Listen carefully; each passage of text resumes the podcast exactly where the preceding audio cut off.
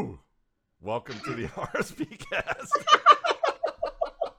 it's homecoming week. I had to get started here. And, you know, what better than for homecoming week and not to have an opponent because this isn't like Deion Jansen, Jackson, um, Deion, I was going to say Deion Jackson, Deion Sanders and Eddie Jackson. Ooh, you know, that was Eddie spicy. Johnson, you know, yeah, it's not like that. We got Mark Schofield back, you know. and It's always a pleasure to have you back, Mark. You know, how's it going over at SB Nation? It must be going pretty well.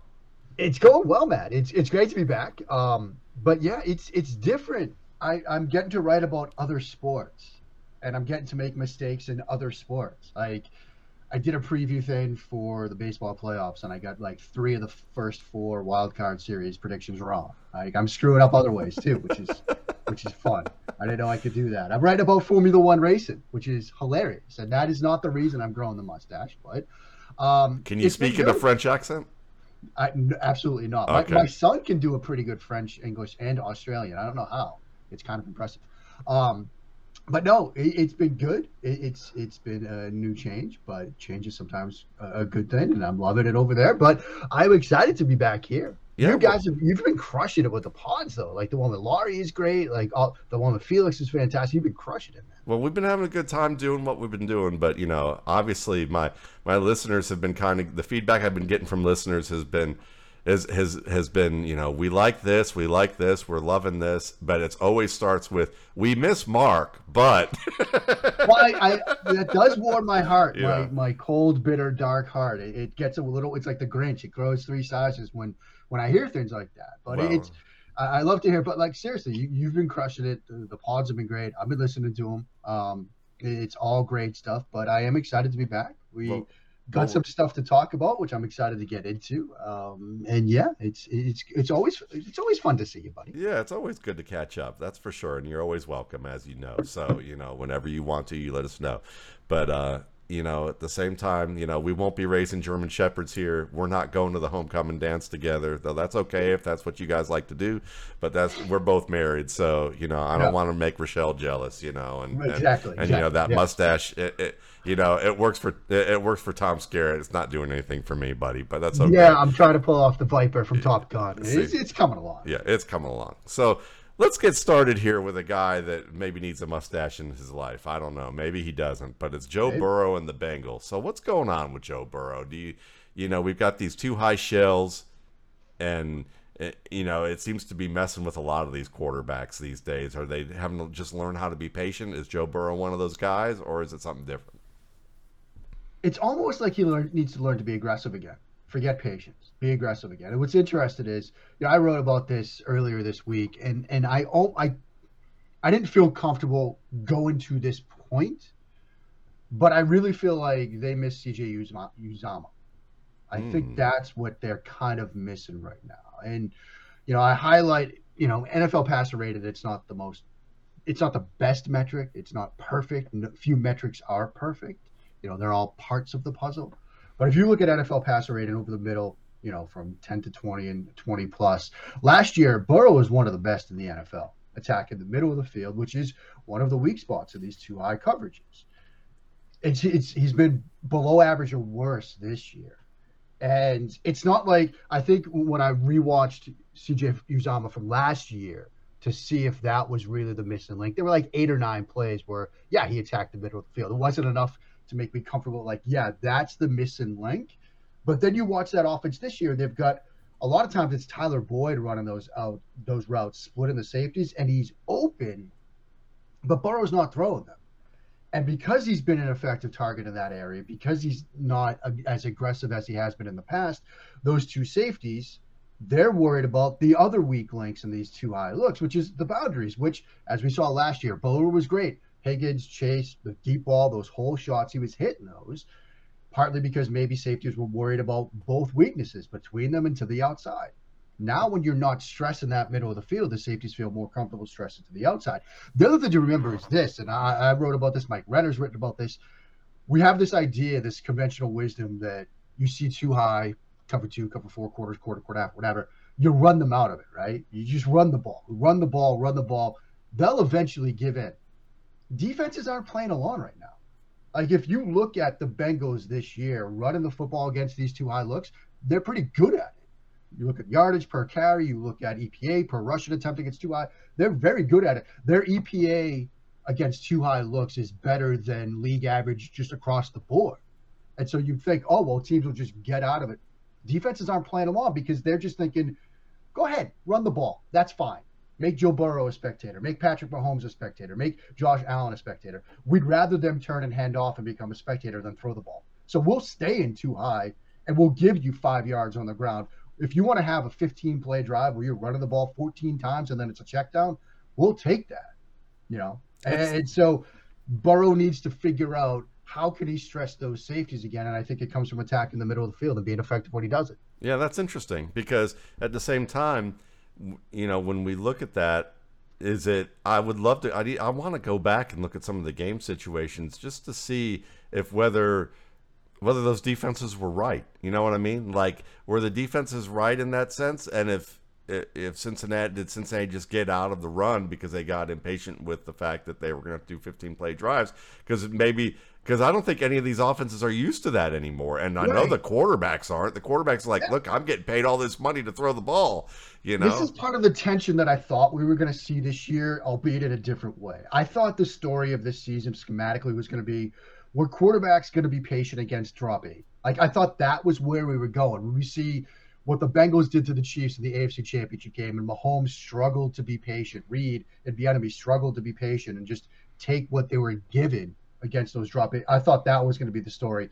It's more the our quarterbacks, our offenses, our play callers going to remain patient against two high looks, or are they eventually going to be? We want to throw the ball, so we're just gonna we're gonna be you know aggressive and throw the ball against these two high looks. And if that is the case, then you have to stress the weaknesses of these coverages, which are between the safeties and to the outside because like anything in, in, football if a if a defensive player or a defensive coordinator just has to worry about different spots on the field and can write off another area they're going to be pretty good. Look at what's what's happening to russell wilson right? Yeah. Like and, I, and you and i have talked about wilson offline but part of the issues with the the broncos offense right now is sort of similar right? Attacking the middle of the field. If yeah. you know that everything's going to be outside the numbers that makes your job a little bit easier yeah. And it's fascinating because you do you know eh, to me it's part of that whole adjustment. I mean you look at there's probably some teams that just need to be need to be running the football you, you know and need to be sticking to it and know that this is how it goes. But part of it too is what kind of confidence do they have in their defense? And also it's a switch in strategy. And, and whenever you have a switch in strategy it it scares probably coaches to a degree because now they're in unfamiliar territory, and you know how coaches, you know, you change oh, their you change their favorite blanket or their sandwich or whatever, and they fr- freak out. You know, yeah. they are they are worse than cats when it comes to routine. You know, yeah, and, football players and coaches are all creatures of habit. Like down to like I remember reading John Madden one of his books, and he said, "Look, if you're traveling with a team and you have a flight delay, like you better tell them immediately because the second you see a bunch of offensive linemen standing at the gate wondering what's going on, that's a terrifying sight for a coach. Like they're they're all creatures of habit, and if you've been a football player your whole life and now suddenly you're a coach, it's not going to change. No, it's not going to change at all. And and I laugh because then I start thinking of John Madden, and I, that makes me wonder if if Ken Stabler didn't try to sneak out on the night before the game, him and a bunch of offensive players that and and get caught did that worry him? Yeah because yeah, it's like wait they they made cur- curfew? Yeah. Are they sick? What's yeah. wrong? There's no dummy there's no dummy hidden in the bed? Right. Wait oh uh, i bet he they would check and they go yeah he's gone there's a dummy hidden in the bed and he'd go he'd smile and he'd go well we're gonna win tomorrow. we're gonna be fine. Yeah exactly. So do you believe there's such a thing as the hot hand with running backs? I mean what factors go into it if you do you know, because I had this, we got this question from our our regular listener um, Ben Sandry, and a school teacher up in the up in the Northeast, um, kind of kind of in your old haunting grounds. So, just curious, what do you think? Is there such a thing as a? Something. I think there's something to it. It's it comes back to, and this is something that I'm struggling with as a as a coach of youth baseball confidence. You know, one of the things I'm struggling with as a coach of 12, 11, 10 year old boys uh, in youth baseball is the idea of confidence and remaining confident. When you have that confidence in yourself that you can get a hit, you can make a throw, you can throw a strike, you're a better player. That carries over to running backs, I think. When you have the confidence in yourself to see things, to feel things, to make a jump cut, and then a jump cut on top of that, when you're confident and you sort of get into that rhythm, I think it carries over to success and production. And a player I'm kind of thinking of right now is a guy that I just got done watching this morning, Dameon Pierce. You know, you see the growth from him this year already as a rookie running back. He had a run against Jacksonville this week where, and I'm sure you know it, it's an interior run and he makes one jump cut and then a second jump cut to cut back to his left, driving his right leg. And it's like at a 45 degree angle into the turf. That's stuff that you like start to believe you can pull off. And so I think there's an element to that confidence as a running back that plays into the idea of a hot hand. When you make a couple of those moves and you're a bit late, when you make a couple of cuts like that and you're late, when you try to make a cut back because you think you see a hole and you get immediately popped, then you're a bit more hesitant. That's going to have this sort of carryover effect. And so I think there's like an emotional, like feel aspect to that that plays into the idea of getting into a rhythm as a running back, having some confidence, and being that hot hand. Yeah, I think there. I would agree that there is a hot hand. Now, where I think that the there's a departure to it, uh, which I'll get to in a moment. But part of that hot hand is, is listen, you're dealing with, you're basically dealing with anywhere between probably 16 to 21 players, uh, you know, in motion in a in a compressed area, yeah. and you're always dealing with compressed areas at the beginning of the play compared to quarterbacks because you're right. they're all out to get you and you got to get through the line. Um, so at that stage of the game, you have to integrate so many different things into it. You know, in terms of footwork, in terms of your reads, in terms of what the blocking scheme is.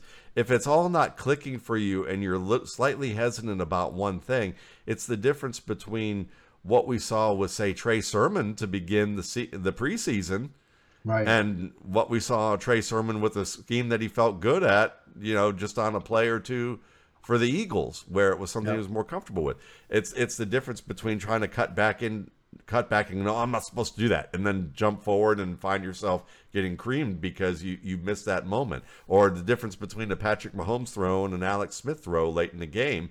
It's but that's the case. What it is for running backs, pretty much play after play on most most um, options because very rarely you're going to see a wide open hole. The problem with that is how coaches diagnose the hot hand because right. some running backs just are slow starters. Some need like maybe four or five plays to get a feel for the rhythm of what's going on with a certain player or two. Maybe it's a certain way that a linebacker shoots a gap. Maybe it's the, the rhythm and speed of that, or how the replacement guard is playing and that he still doesn't quite have a rhythm with it. And if you run a, a committee and you're running the hot hand, you might look at it as a coach and say, well, he was a little tentative on that run. Or he pressed that play a little too much, you know, like he was trying yeah. he was trying too hard for the big play on that. And you give him maybe two runs and you take him out of the game.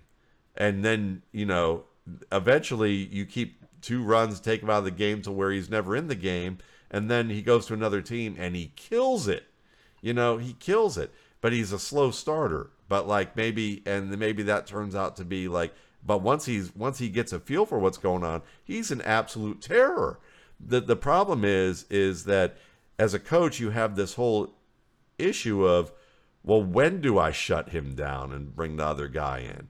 You know, there's another guy who might start hot, but he can't do half the things that the other guy does um, once he really gets going. That's why you got a committee right now because you're like, this guy, I've seen moments from him where he's awesome, but they don't let him do enough. And then you've got, and, and I think part of the lack of confidence becomes this vicious cycle where if you're a guy who you know that you're like, I've got to do, I've got to do it perfectly. With I got two shots in this game to to keep getting more and if the coach keeps shutting you down after you've taken those couple shots, now each time you get up there, you can't help but be somewhat nervous to be like, I've only got two Right. shots, and now you're even more. Even though you're trying to bust through that, you you've you've got this against you because you keep thinking, you, you know, it's not going to work no matter what I do, and the and so as a result of that, the coaches can create a, a fake hot hand situation or misdiagnose the hot hand and how it works. So I think there's more to it than just the hot hand. You know what I mean? Right. Yeah. No, I think that's right. I mean, yeah, it, it also gets back to the idea that you can't play scared. You know. Yeah. You got to have that comp. Like talking about the same thing here, but like I've always said that, like at least with quarterback, like the easiest way to lose your job is to play bec- to play in a way that makes you think you will lose your job if you screw up. Yeah. right? If you're playing scared, timid, whatever, looking But- over your shoulder. Yeah. But then that's That's the other thing. If you if you play if you if you don't play scared or you don't play cautious to a degree and your problem is is that you're too aggressive and you're not because it's Yeah. it, again the hot hand seeing the balance you're getting the feel and if you're playing Yeah. too aggressive now the coach is like you're too you're too You're um, taking too many chances. you're taking too many chances, You're we can't- bouncing too much stuff. Yeah. Yeah, exactly. And then it's like you can't win for losing on that. So, so all right, who are the best? Who's the best team in the with the worst record right now? I'm such a homer. The New England Patriots. I, I, I wanted to make a case for the Detroit Lions because I, I was somebody that all summer long was like, look, the Lions are close. Like they're, they're not going to win the division or anything, but they're going to be in sort of the playoff mix. When we get to the post Thanksgiving season, when we start seeing the like playoff hunt graphics before each game, you're going to see down at the bottom, you know, still in the hunt, teams X, Y, Z, and the Detroit Lions will be one of those teams. I really thought the Lions were going to be that. And I don't know, watching them rewatching that game Sunday, I don't know if the early injury to Saivion Smith kind of impacted that team from a mental state because they really sort of struggled against New England. So I wanted to make a case for the Lions, but the more I think about it, it might be the New England Patriots because say what you want about Bill Belichick, say what you want about Mac Jones, Bailey Zappe, whatever. Here it is again, right? They figure things out over the first four weeks, and we're going to talk about one of those things in a moment. They see what's working on both sides of the ball, and then they get into October and they start implementing more and more of those things as they fi- figure out what they are on both sides of the ball.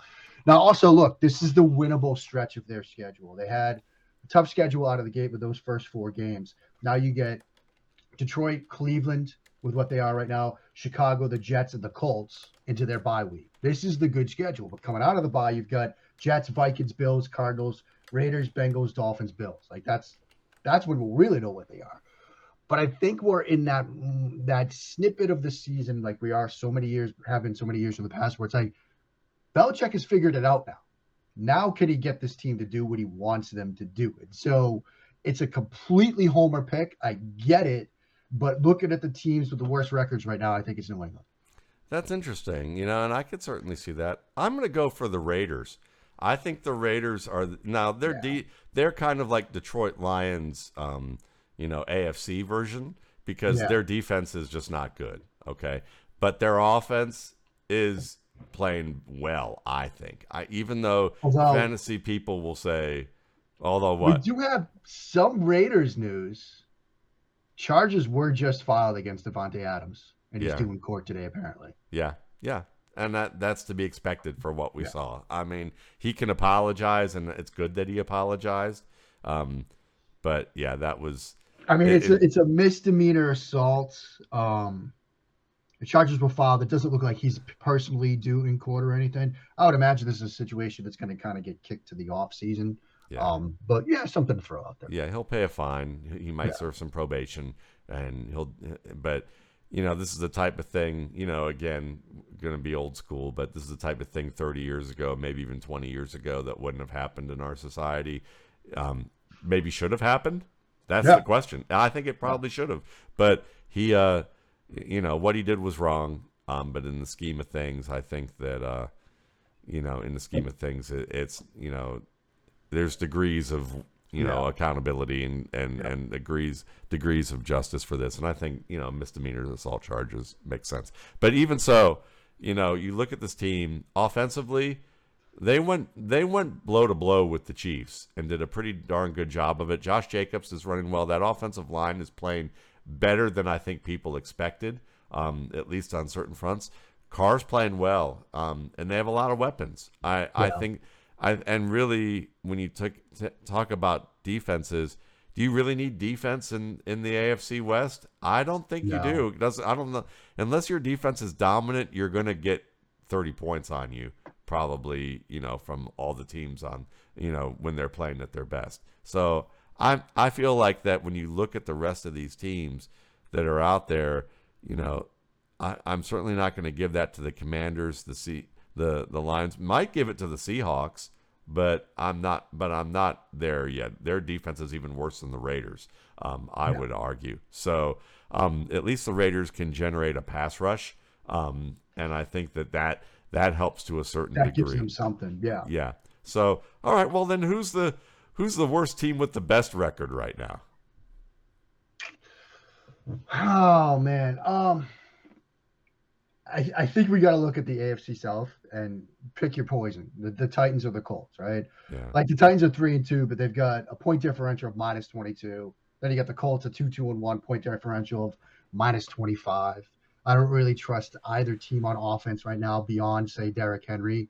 You know, I, I both defenses have struggled at times.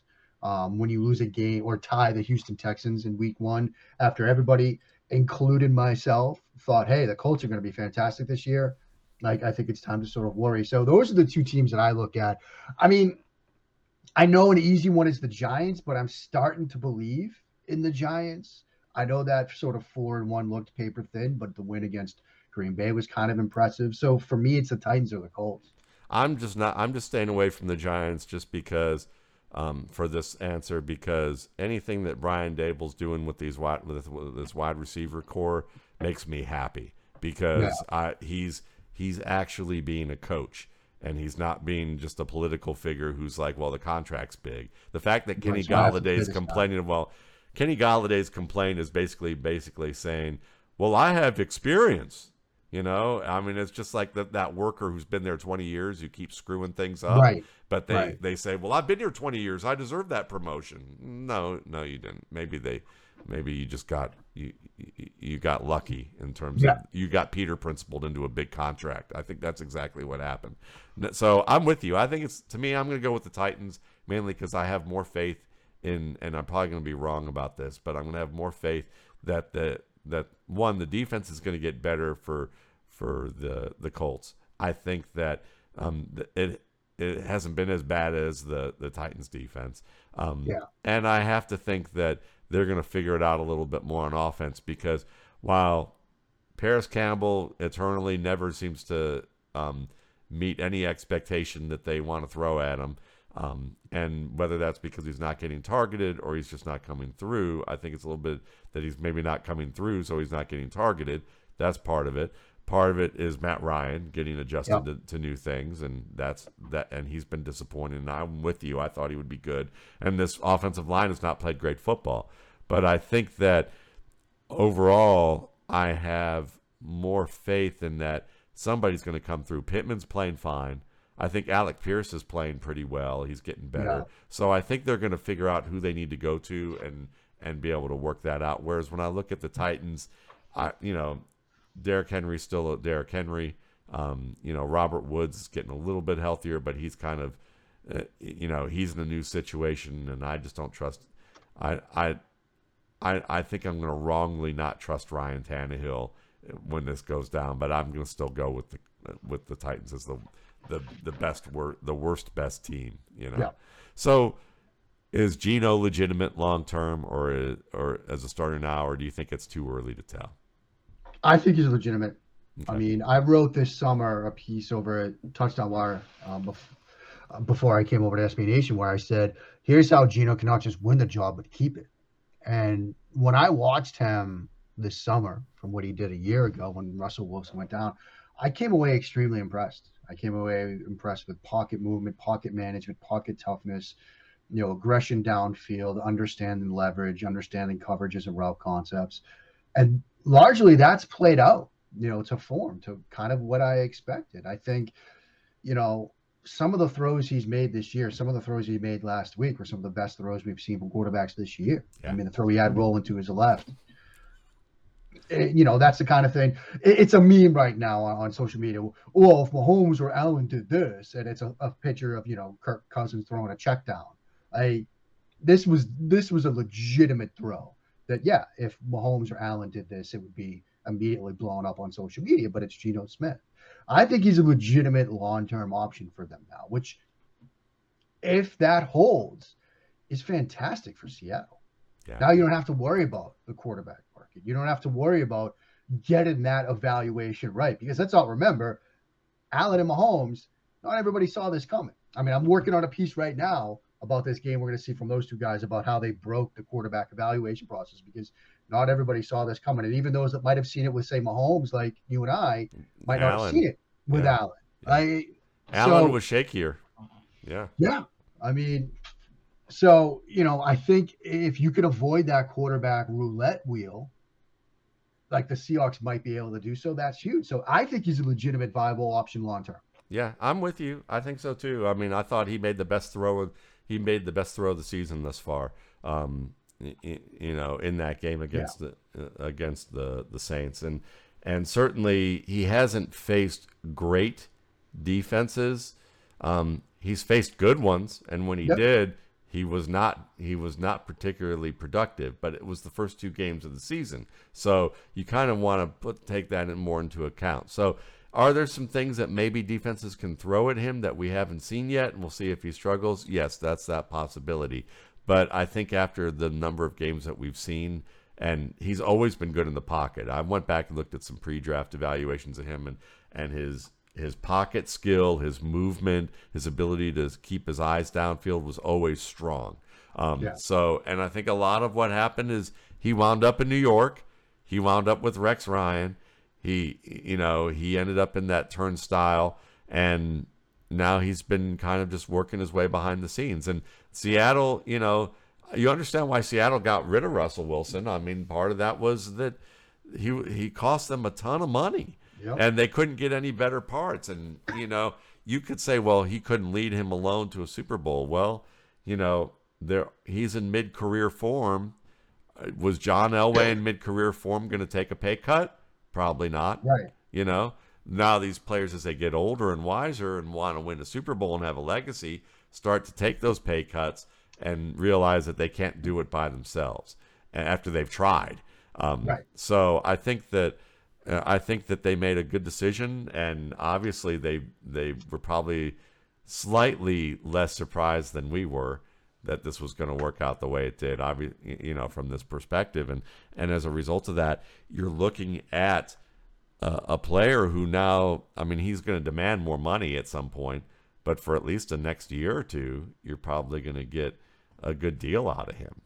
Yeah, you know, and you know, now I will be interested to see what he demands and and and how that works out for because they may have to go back to the wheel anyway if he ends up being like I demand a trade, but I doubt he does. I think he's going to be like I'm happy to be starting somewhere. I'm happy to I- be starting. This is a great environment and situation for me. And now, if you can build around me, and I can get, I can cement that legacy. yeah, Like and they that'd could, be a heck of a story. and they might be able to incentivize him in a way where it Yeah. could it could still work out for him. So I'm with you.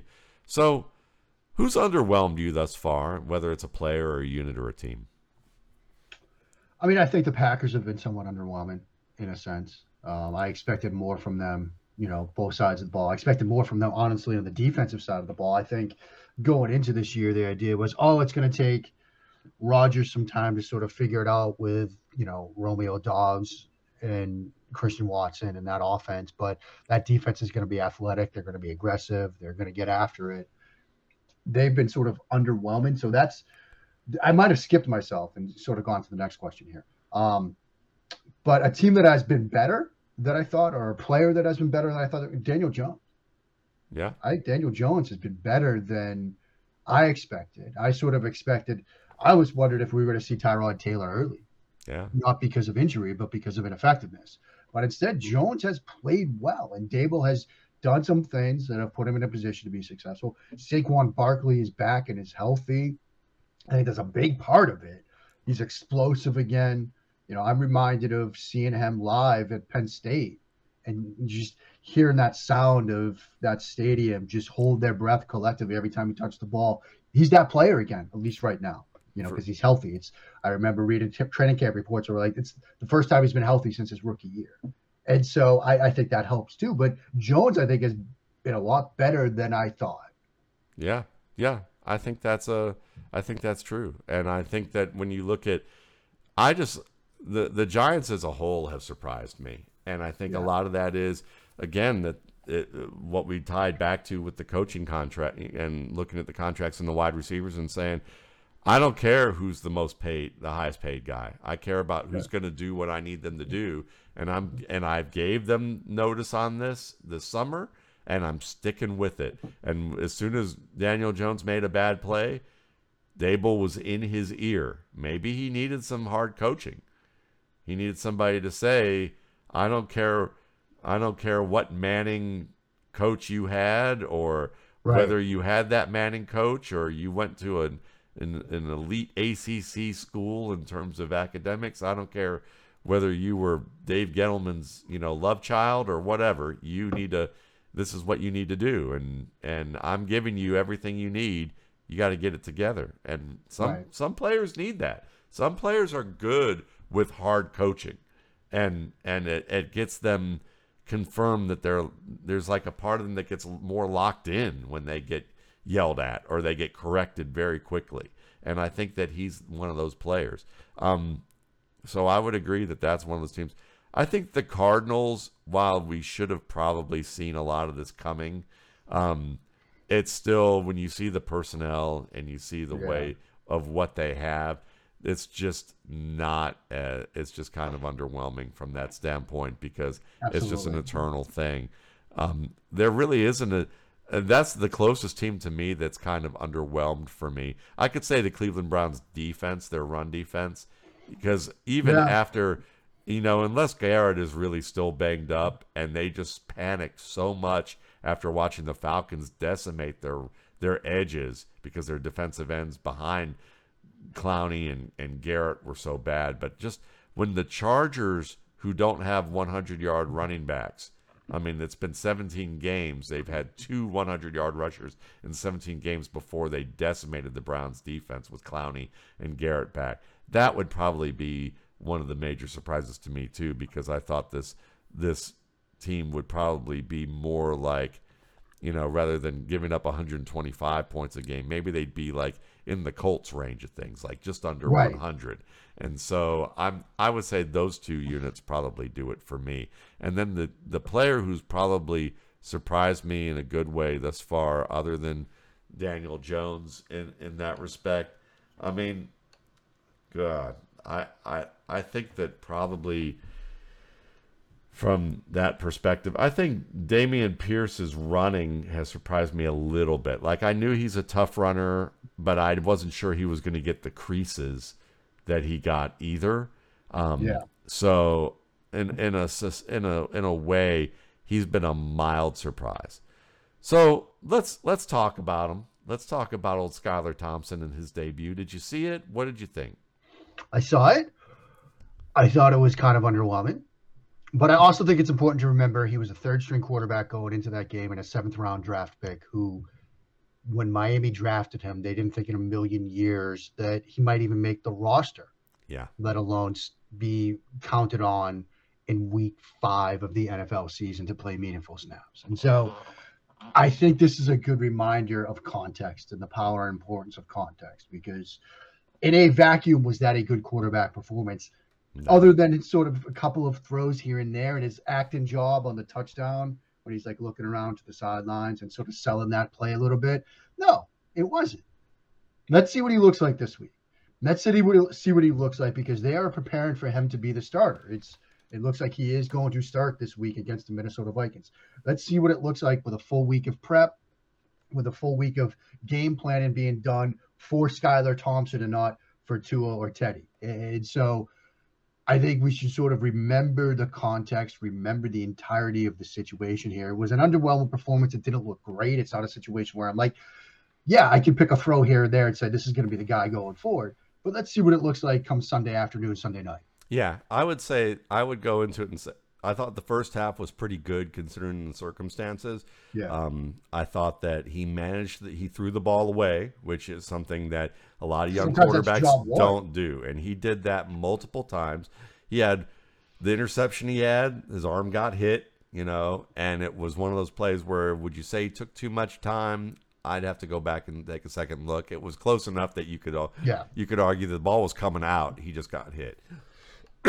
then I would say, you know, he made a couple of good throws, but it was clear that when you're a third string quarterback who didn't get any reps, really meaningful reps, to because your second string quarterback had to get all the reps to get ready for that game because of the first string guy being out.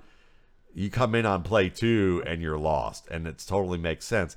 So no red zone looks, which is which is most of the things that you would want to most of the practice, a lot, at least half of practice is red zone stuff.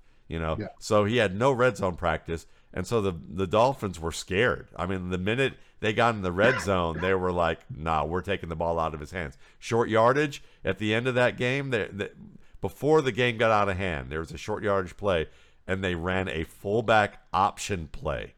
That's enough to tell you that they That just tells didn't- you everything you need to know. they just didn't feel like he was ready, and they had they didn't give him time to get ready. But Yeah. when the but there were some good throws. There were some throws that you know they they weren't anything amazing. They weren't like the stuff that we looked at and said, look at those layered throws that he made that were with confidence or things he did in the preseason.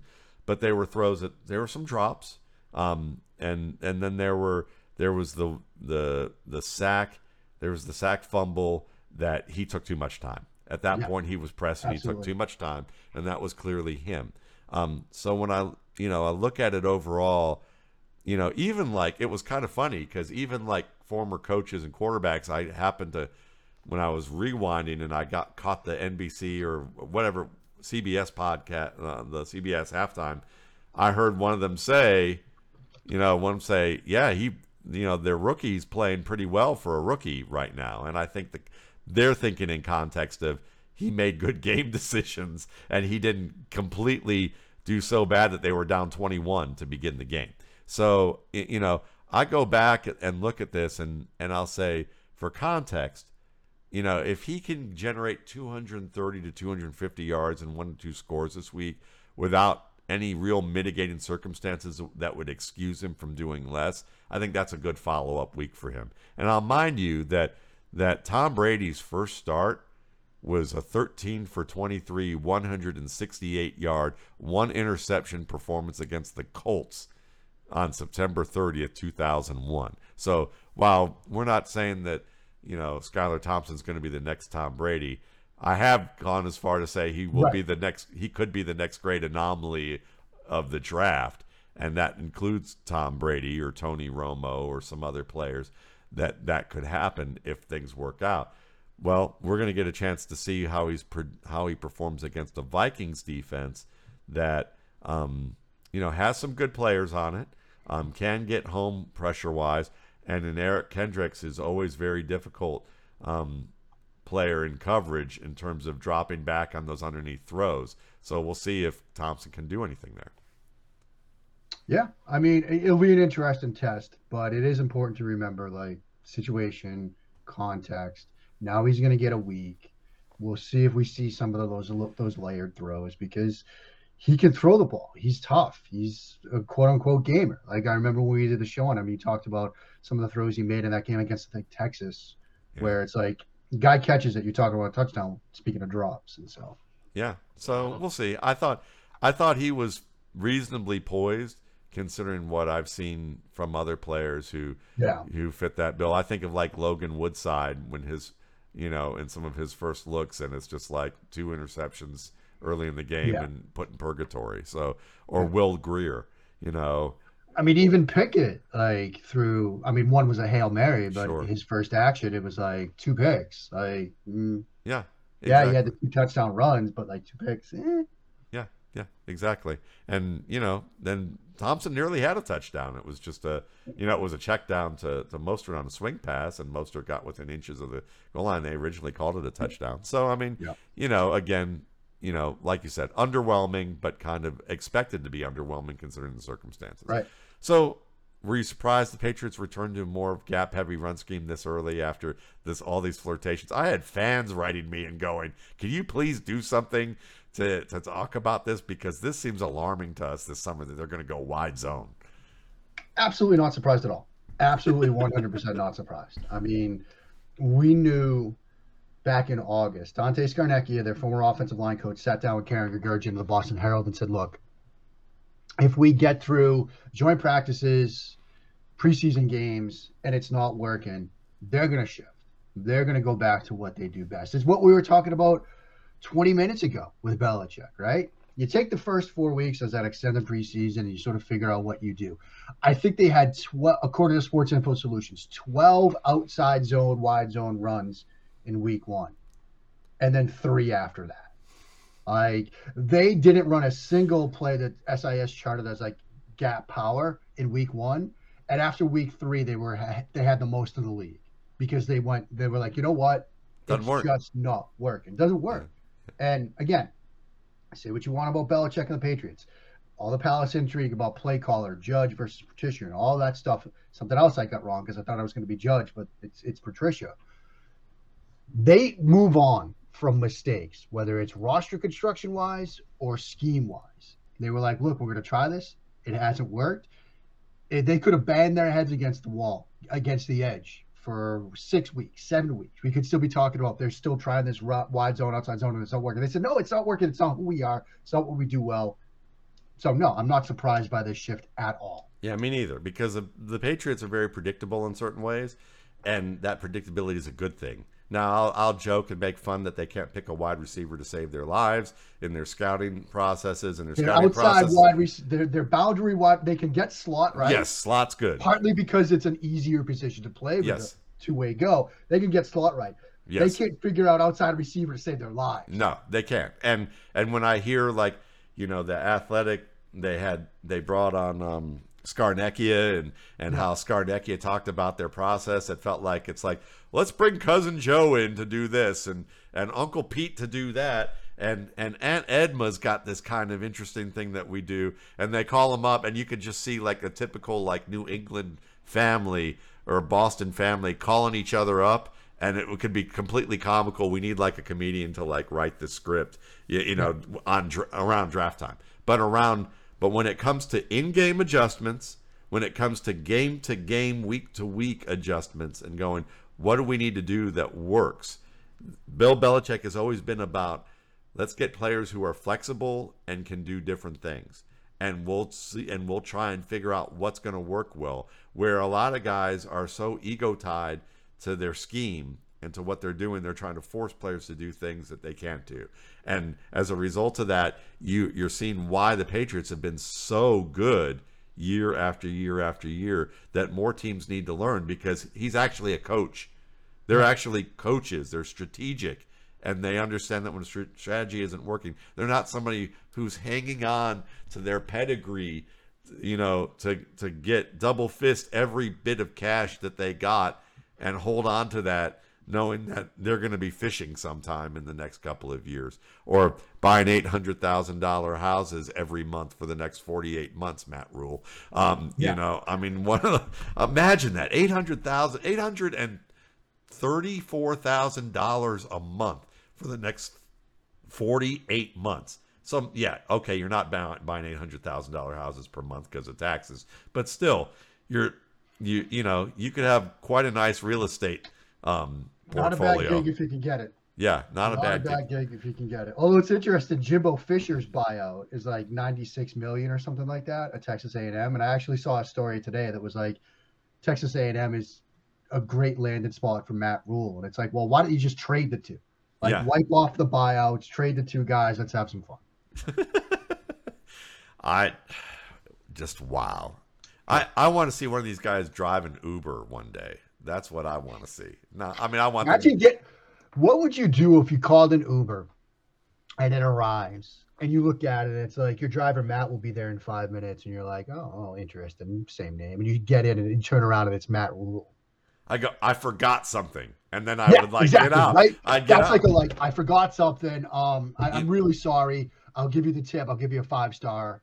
Yeah, we'll head on, and then I would just walk in the door laughing. I would just Yeah. walk in the door laughing.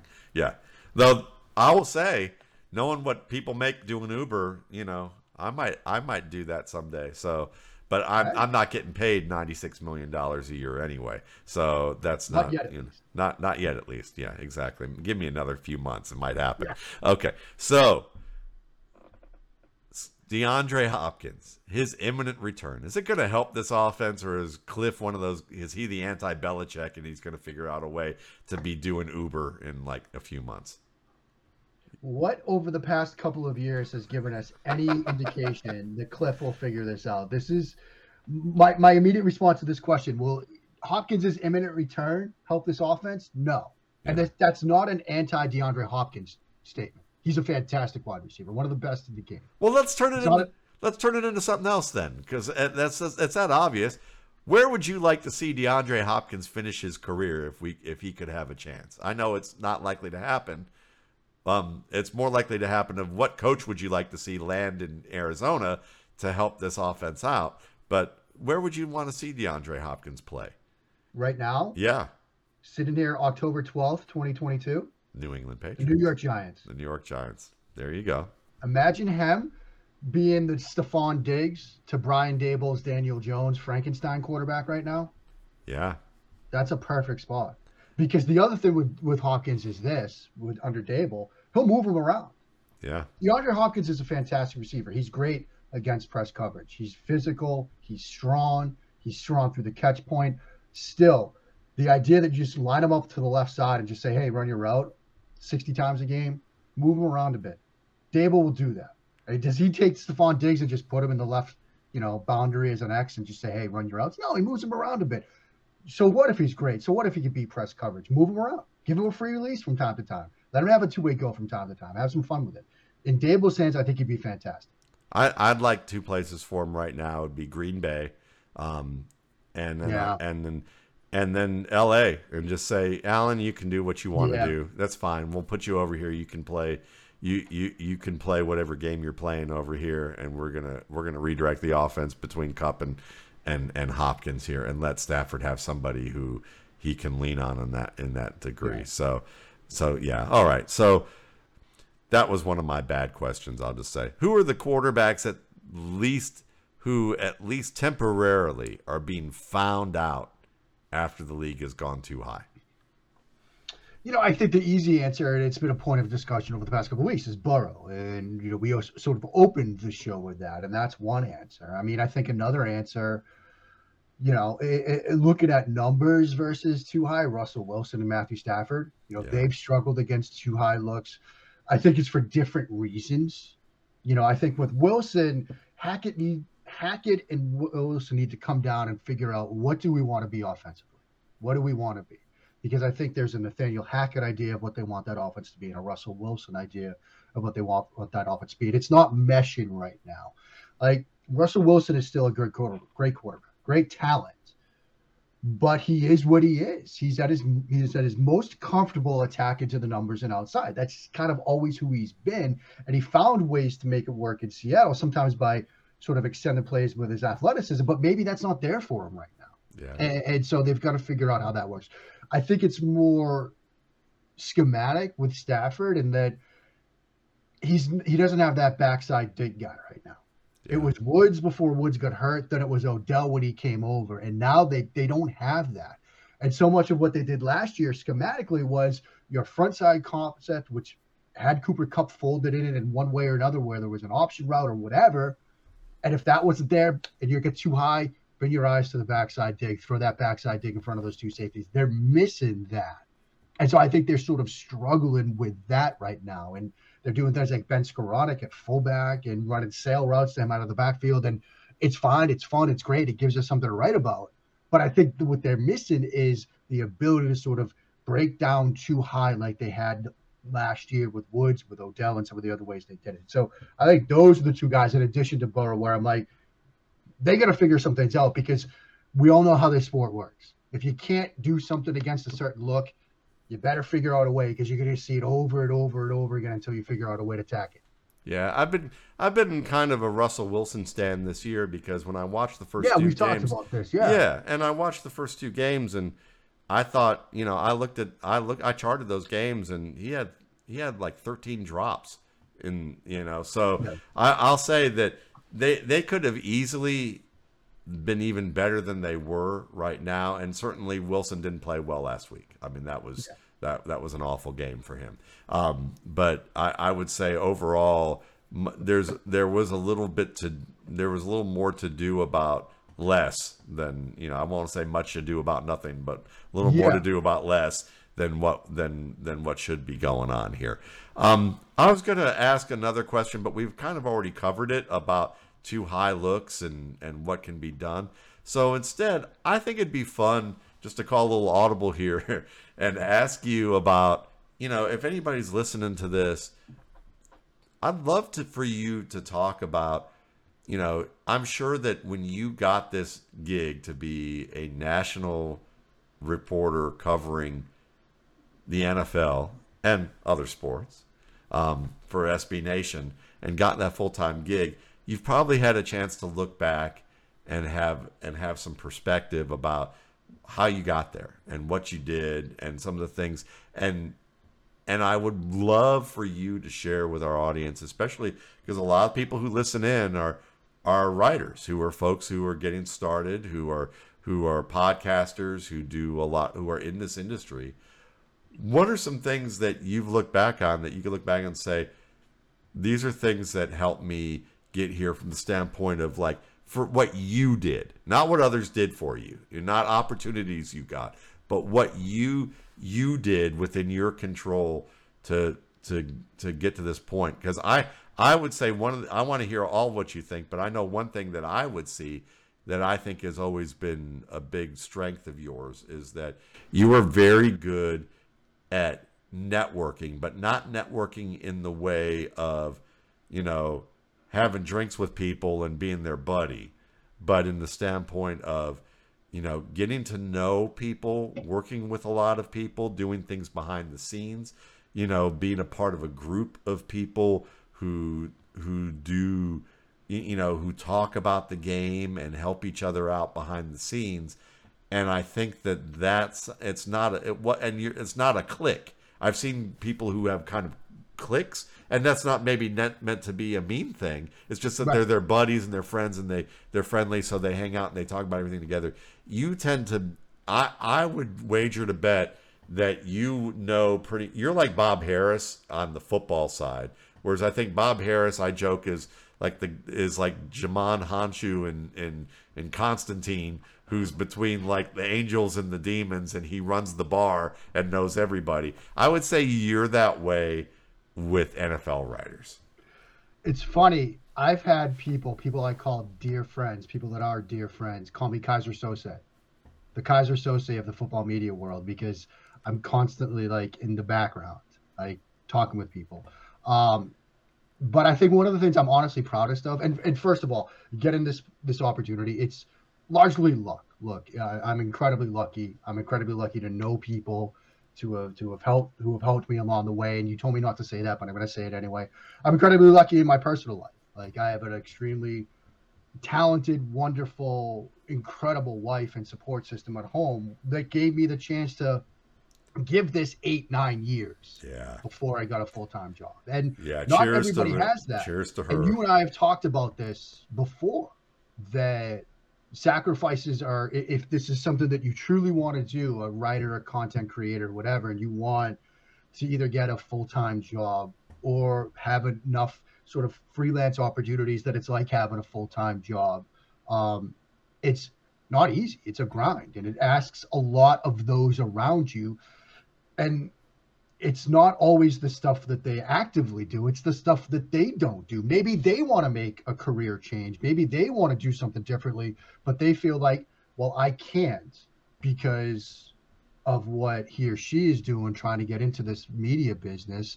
I can't make a change and do what i want to do because we need that stability in our lives. And so you know i i am i'm here largely on the shoulders of my incredible wife and i, I can't stress that enough but one of the things that I am proudest of is seeing people that I've worked with, that I've gotten to know, that I've helped along the way go on to bigger and better things. I mean that that is one of the things that I like.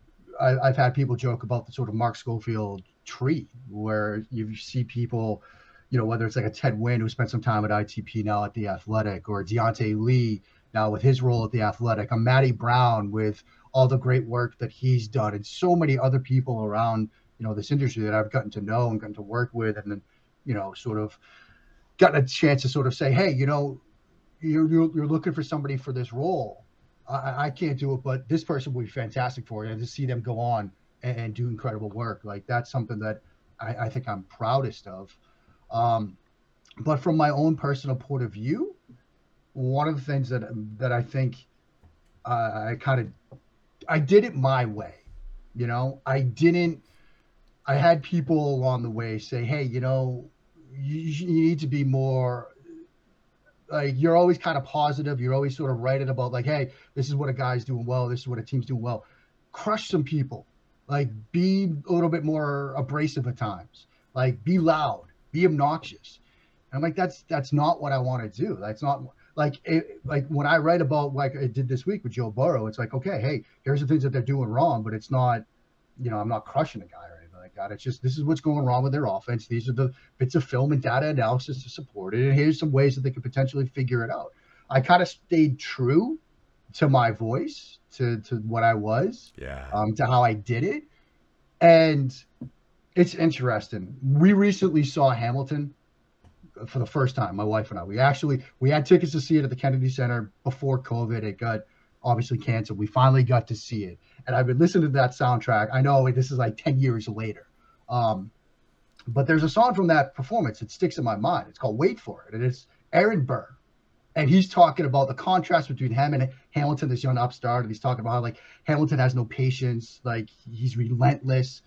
But I'm gonna do it my way. I'm gonna sit here. I'm gonna be patient. I'm going to wait for my moment. And it's weird. I've kind of, you know, Aaron Burns is in many ways the villain of that story. And it's, you know, obviously true. He shot Hamilton, for Christ's sake. but I've kind of identified with that song, with that sort of message, which was like, I kind of did it my way. I, I, I could have changed. I could have tried to be something I wasn't, but I sort of stuck to my voice. And, you know, in, in the long run, I sort of waited for my moment in, in a sense. And you know, that's kind of my story. Like, is it something that other people can do? Maybe, maybe not. I wish everybody that's listening to this and that that wants something like you know the opportunity that I've had um, can get there. If there's a way I can help, please reach out. Because um, I I get asked this.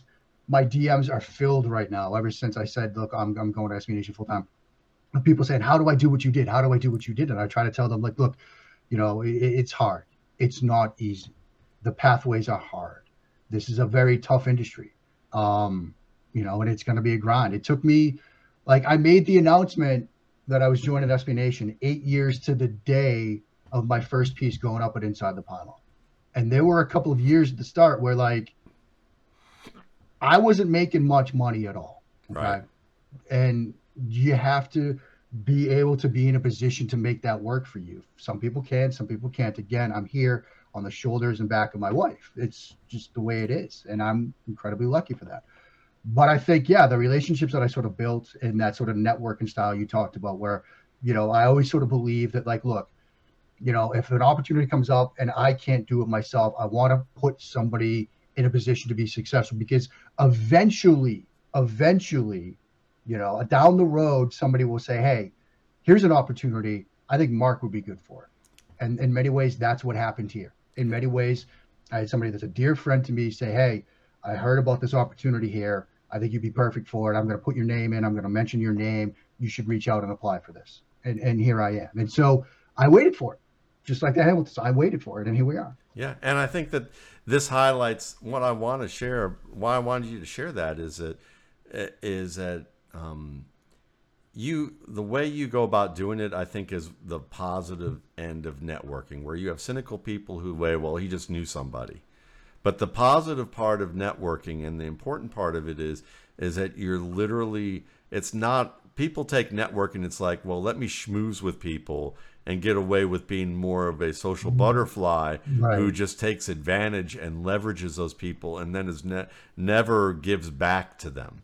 And there are people who do that. There are people who are takers who just leverage what they learn and and basically use those people. They may not even realize they do that. And I'm not sub messaging anybody out Right, there. right. I'm talking about this is in general in life. There are some people who are just really good at that, and you hear stories about people who just like, well, I you know I knew him and he and I taught him this and we learned this, and then one day he just disappeared and took this gig and didn't even tell me that he was leaving our situation you know Yeah. and and this is and somebody go yeah me too i noticed that about him too and me too and, and you know and we went through all this stuff together and as soon as he got this gig he was like you know moving on but i think what you know you do so well is that yeah you're you're giving people helping give people opportunities through what you did the way that you described that and being able to being able to be a resource for people that does come around in your favor.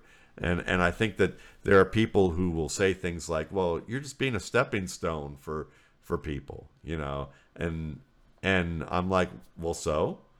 You know? So what? You know if you like what you're doing and you're and it's not something you necessarily want to do but you want to be able to part of being part of having a good format or having a good thing going on in what you do is that you're giving other people opportunities you know or you're helping people earn their opportunities um, you know and giving them that that stage or that format to show what they can do and and playing them up. And i think that that's you know i think that's a good thing that because you that means that you can attract more talent to help you and and you know when they move on you know? So like i've had people say well it's like it's a sh- you know with you it's like they say well it's a shame you know we're gonna miss mark. And i'm gonna be like yeah but the the time was coming and it was overdue you know? It, it's it's the way that goes. And it's not like that you're not gonna see them again you know? Here we are. So Yeah. you know we'll have we'll have alumni we'll have alumni week or or homecoming weeks every once in a while here when- Absolutely. when we can and do that. But you know we're you know i know that everybody who listens to you mark is a you know and listen to you here is extremely happy for you and know it's well deserved. And you know we've we enjoyed having you back this week. And you know here's to a here's to a good season. And uh, for those of you who who haven't checked out mark's work because maybe you're new to this particular um, podcast. You can find Mark at Mark Schofield on Twitter. You can find him at SB Nation. Um, he does fantastic work with, you know, covering the NFL. He's doing some work with Formula One and and and baseball apparently as well. Which you know he has a good voice, so you'll get a chance to to hear some of that in his writing with what he has goes on. Even if he tells you that he he messed up some things here or there, but I mean, come on, it's Formula One and baseball. We're talking football here. Who gives a Yeah, you I know mean, look, who gives a crap? the, the thing to remember for uh, the, the last bit of wisdom that I'll try to pass off, we're gonna get stuff wrong.